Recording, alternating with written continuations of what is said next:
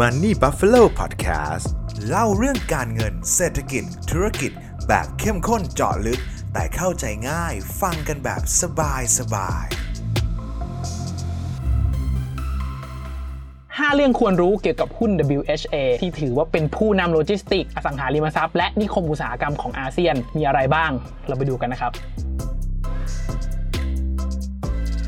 หรือสำหรับเพื่อนๆนักฟังท่านไหนนะครับที่ฟังผ่านพอดแคสต์นะครับจริงๆ Money Buffalo เราก็มีผ่านช่องทาง YouTube ด้วยนะครับเป็นเสียงเหมือนกันครับแต่เป็นเสียงแบบมีภาพประกอบและภาพอธิบายเพิ่มเติมเพื่อให้เพื่อนๆเข้าใจมากขึ้นนะครับยังไงก็มาดูที่ YouTube เพิ่มเติมนะครับจะได้ได้อัธรสที่มากขึ้นนั่นเองครับ สวัสดีครับ ผมเคนจาก Money Buffalo นะครับเพื่อนๆรู้ไหมครับ หุ้น WHA เนี่ยที่ปัจจุบันตอนนี้มีมูลค่ากว่า 50,000 ล้านบาทนะครับ เคยมีมูลค่าบริษัทแค่ 6,000 ล้านในช่วงปี 2555 เท่านั้นเองนะครับ ปัจจุบันเนี่ยเกิดโตแบบก้าวกระโดดมาเกือบ 10 เท่าแล้วนะครับ แล้วก็กลายเป็นผู้นำโลจิสติกของวงการอุตสาหกรรมของไทยเลยนะครับ ช่วงผ่านมาไม่นานนี้เลยครับ WHA ของเราเนี่ยได้มีการร่วมทุนกับ BYD นะครับเชื่อว่าเพื่อนๆทุกคนเนี่ยน่าจะคุ้นหูกันอยู่แล้วนะครับว่ากำลังจะร่วมมือกันมาจัดตั้งโรงงานที่ผลิตรถ EV ที่ถือว่าเป็นอุตสาหกรรมแห่งอนาคตของโลกเราเลยนะครับซึ่งแน่นอนว่าการจะจัดตั้งโรงงานก็ต้องมีที่ดินก็ต้องมีโรงงานใช่ไหมครับซึ่งเรียกว่าดีลนี้เนี่ย WHA ได้ประโยชน์ไปแบบเต็มๆเลยครับซึ่งถ้าเกิดการซื้อขายที่ดินนี้สำเร็จรุ่ล่วงไปได้ด้วยดีนะครับดีลนี้เนี่ยจะถือว่าเป็นดีลที่ใหญ่ในรอบ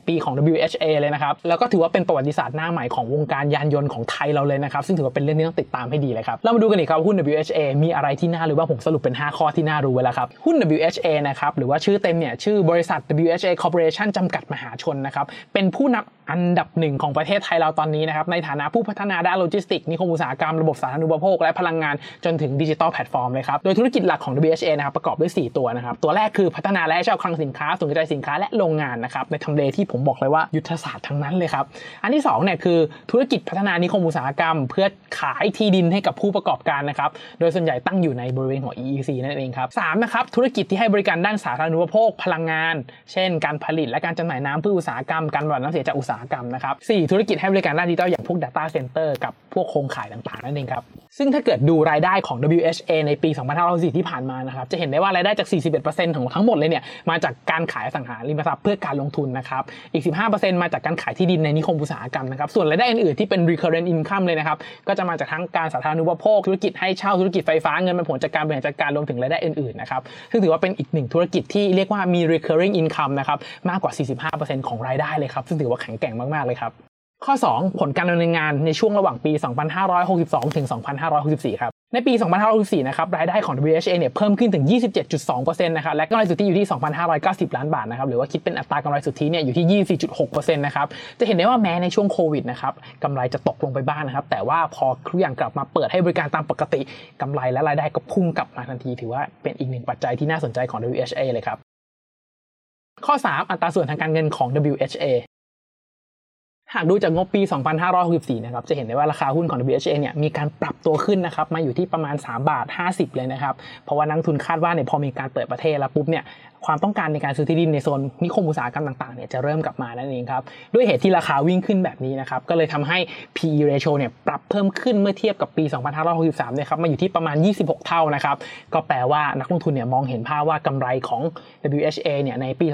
2566 ปี 2567เนี่ยน่าจะมีการปรับเพิ่มขึ้นได้นั่นเองครับส่วน DE ratio หรือว่าความสามารถในการชำระหนี้นะครับก็ลดลงจากปีก่อนนะครับเพราะว่าทาง WHA เนี่ยมีการคืนเงินกู้ให้กับสถาบันการเงินนั่นเองครับส่วน dividend yield นะครับ ที่เป็นที่หมายปองของนักลงทุนสาย VI เลยเนี่ยปัจจุบันนะครับเงินปันผลอยู่ที่ 2.85%นะครับ มีการจ่ายปันผลสม่ำเสมอ มีนโยบายจ่ายเงินปันผลนะครับไม่ต่ำกว่า 40%ของกำไรสุทธิในแต่ละปีนั่นเองครับ ซึ่งถือว่าเหมาะกับนักลงทุนระยะยาวมากๆที่ต้องการเก็บของเข้าพอร์ต แล้วก็มีเงินปันผลออกมาอย่างต่อเนื่องนะครับ ยิ่งบริษัทเติบโตเงินปันผลจ่าย 2-3%เนี่ย ในราคาที่เพิ่มสูงขึ้น ก็จะได้เงินปันผลที่เพิ่มขึ้นนั่นเองครับ ข้อ 4 อัปเดตผลการดำเนินงานไตรมาสที่ 2 ปี 2565 ครับ ผลการดำเนินงานไตรมาสที่ 2 ของ WHA นะครับ มีรายได้รวม 2,238.9 ล้านบาทนะครับ กำไรสุทธิเพิ่มขึ้น 11.3%นะครับ เมื่อเทียบกับช่วงเวลาเดียวกันของปีที่แล้วนะครับ โดยมีรายได้จากธุรกิจที่ดินเพิ่มขึ้นถึง 30%นะครับ สาเหตุหลักมาจากการโอนที่ดินในประเทศที่เพิ่มขึ้นนั่นเองครับ ส่วนรายได้จากการขายและให้บริการระบบสาธารณูปโภคเนี่ยเพิ่มขึ้นอีก 11.3%เลยครับทำให้ 6 เดือนแรกของ WHA นะครับ มีกำไรสุทธิเพิ่มขึ้นถึง 139%เลยนะครับ ซึ่งถือว่าเยอะมากๆ แต่ว่าอย่าเพิ่งตกใจกันนะครับเพื่อนๆเพราะว่าปีที่แล้วเนี่ยทั้งปิดเมืองทั้งเศรษฐกิจชะลลอตัวนะครับ GDP ก็ลดนะครับพอเปรียบเทียบแบบ year on year ปุ๊บเลยก็เลยดูเพิ่มสูงขึ้นนั่นเองครับซึ่งอีกเหตุผลหนึ่งนะครับที่ทำให้รายได้ของ WHA เพิ่มสูงขึ้นถึงร้อยกว่าเปอร์เซ็นต์เลยเนี่ยเป็นเหตุเป็นเพราะว่ามีการขาย Data Center 2 แห่งในไตรมาสที่ 1 ที่ผ่านมานั่นเองครับส่วนช่วงไตรมาสที่ 3 ที่ผ่านไปเนี่ยครับทาง WHA เนี่ยมีการจับมือกับกัฟนะครับเพื่อทำธุรกิจขายไฟฟ้าจากโซลารูฟท็อปให้กับลูกค้าอุตสาหกรรมในนิคมของ WHA ประมาณ 100 เมกะวัตต์เลยครับและล่าสุดนะครับจากที่เกริ่นไปต้นคลิปเลยครับ WHA ได้ปิดดีลใหญ่นะครับที่ขายพื้นที่กว่า 600 ไร่ให้กับ BYD แบรนด์ผู้ผลิตรถ EV ที่ขายดีที่สุดในโลกจากจีนนะครับที่จะเข้ามาสร้างโรงงานรถ EV แห่งแรกของ BYD นะครับในพื้นที่ของ EEC นั่นเองครับข้อ 5 อนาคตของ WHA จะเป็นอย่างไร มีประเด็นอะไรที่ต้องติดตามบ้าง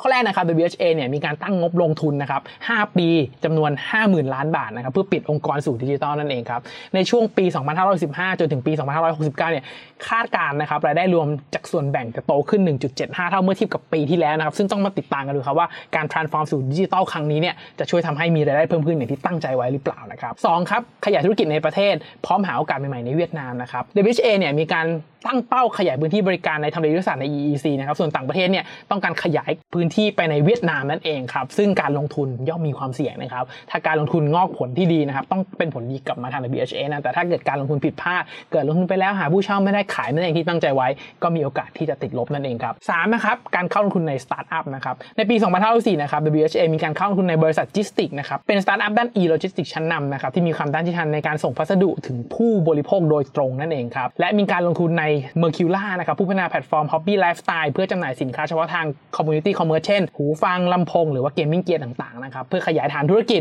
สร้างโมเดลใหม่ๆที่แตกต่างจากธุรกิจเดิมนั่นเองครับซึ่งแน่นอนว่าการทุนในสตาร์ทอัพนะครับมีความเสี่ยงที่สูงมากนะครับและผลตอบแทนก็สูงเช่นกันนะครับซึ่งจะต้องติดตามให้ดีเลยครับว่าธุรกิจที่ลงทุนหนักๆอย่าง WHA เนี่ยถ้าลงทุนได้ดีจะปังมากๆเลยครับแต่ถ้าเกิดลงทุนแล้วเกิดแป๊กขึ้นมาผมบอกเลยว่าก็จะส่งผลกลับมาที่ราคาไม่น้อยเลยครับเป็นยังไงบ้างครับกับ 5 ข้อควรรู้กับ WHA ที่เป็นผู้นำด้านโลจิสติกส์นิคมอุตสาหกรรมของไทยเรานะครับสำหรับใครที่อยากให้สรุปหุ้นตัวไหนอีกพิมพ์คอมเมนต์บอกกันได้เลยครับผมจะอ่านทุกคอมเมนต์เลยถ้าหุ้นตัวนั้นน่าสนใจ เดี๋ยวผมจะมาสรุป 5 ข้อที่ควรรู้แบบนี้ให้กับทุกๆคนแน่นอนนะครับสำหรับใครที่ชื่นชอบคอนเทนต์แนวนี้นะครับอยากให้กดไลค์กดแชร์กด subscribe ในทุกๆช่องทางที่ทุกคนรับฟังเลยนะครับเพื่อเป็นกำลังใจให้กับตัวผม เป็นกำลังใจให้กับทีมงานมันนี่บัฟฟาโลนะครับเพื่อตั้งใจผลิตชิ้นงานดีๆต่อไปนั่นเองนะครับยังไงขอให้ทุกท่านโชคดีกับการลงทุนนะครับ